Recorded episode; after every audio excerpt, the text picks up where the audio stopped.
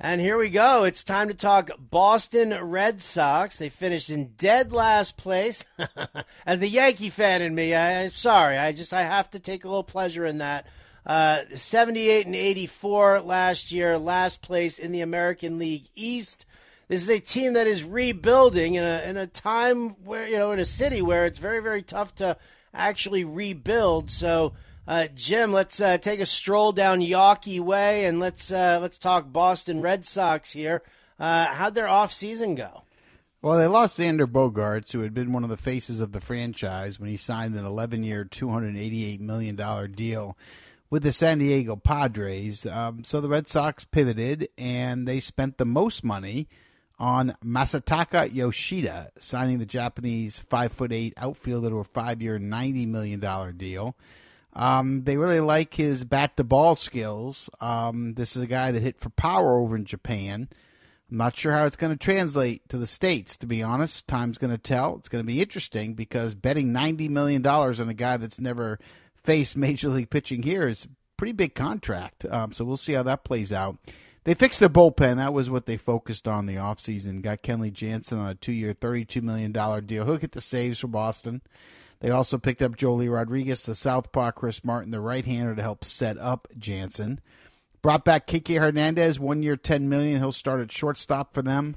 Justin Turner, who got hit in the face today and got 16 stitches in his face, um, signed a one-year, $15 million deal to DH. And Corey Kluber uh, signed a one-year, $10 million deal to be in the rotation. Adam Duvall, a one-year, $7 million deal to play center field. They made some trades, but nothing significant. Maybe the best deal was picking up the off injured Alberto Mondesi, who's still not healthy enough to play, but certainly if he is healthy, he's got some speed.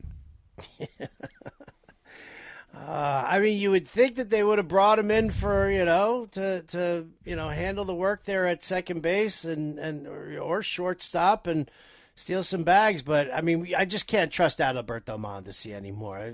We've gotten to that point here uh, with with him, guys like him and Buxton. It's it's always tough to to deal with uh, with those guys there. So if you had to give uh, the the Red Sox a letter grade for their off season, Jim, uh, what would you what would you give it?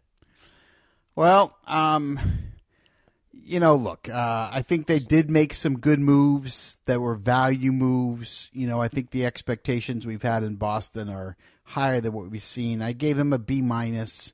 Okay. Um, you know, I just thought they'd make them be be more splashy, and I think when I look at them on digital, they look like the fifth best team in the division again. Maybe they can finish in fourth.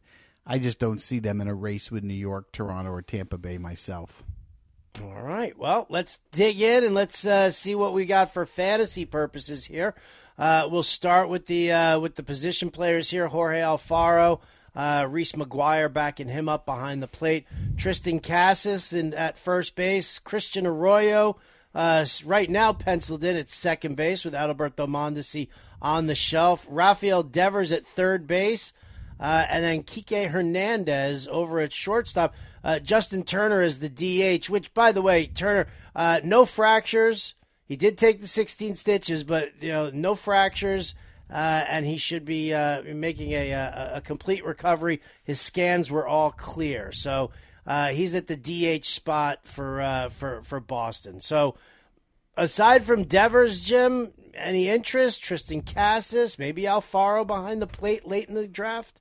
Yeah, I mean, I like McGuire better than Alfaro. I don't think Alfaro will last long behind the plate. I like his power and his throwing arm.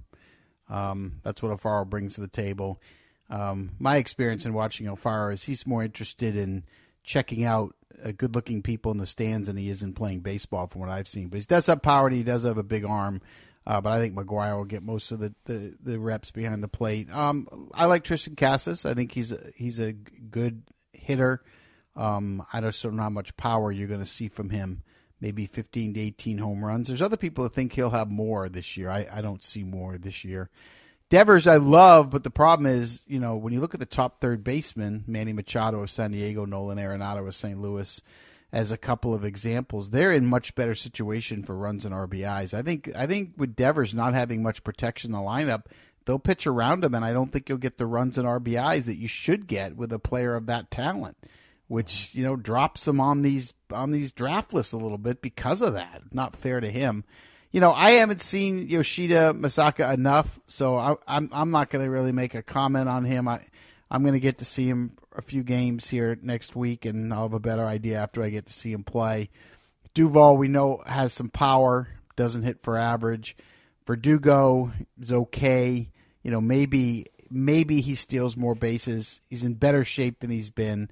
Maybe because outfield depth is so light, maybe there's some value there. So I'd say, I'd, I'd say Devers for sure, position player wise maybe Yoshida, maybe Casas, maybe Verdugo. That's about it.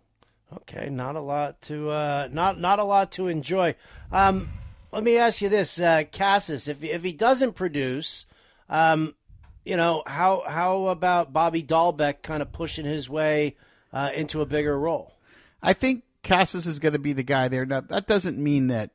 I was told Justin Turner healthy is going to get some at bats against some tough lefties when they're going to sit Casas but I was told Turner, not Dalbec. So I don't I don't really know how they're going to handle Dalbec.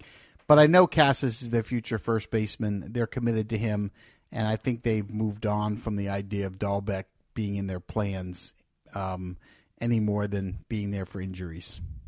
Okay, makes sense. Definitely makes sense.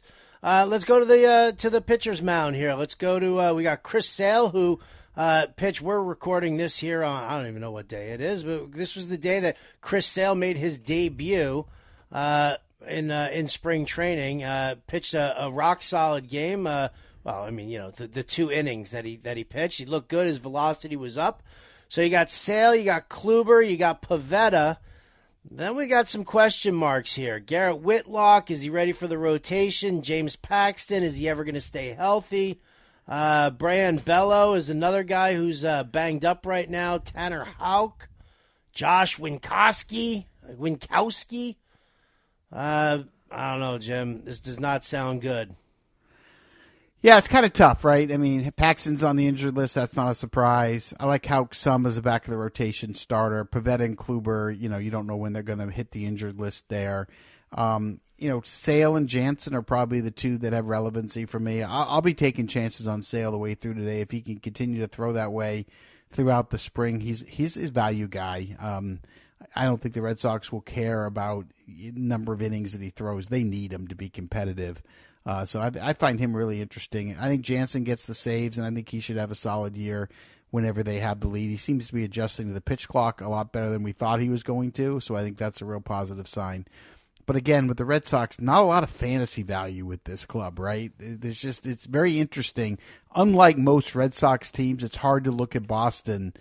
And I think as a team in reality, they'll be better than what they provide in fantasy.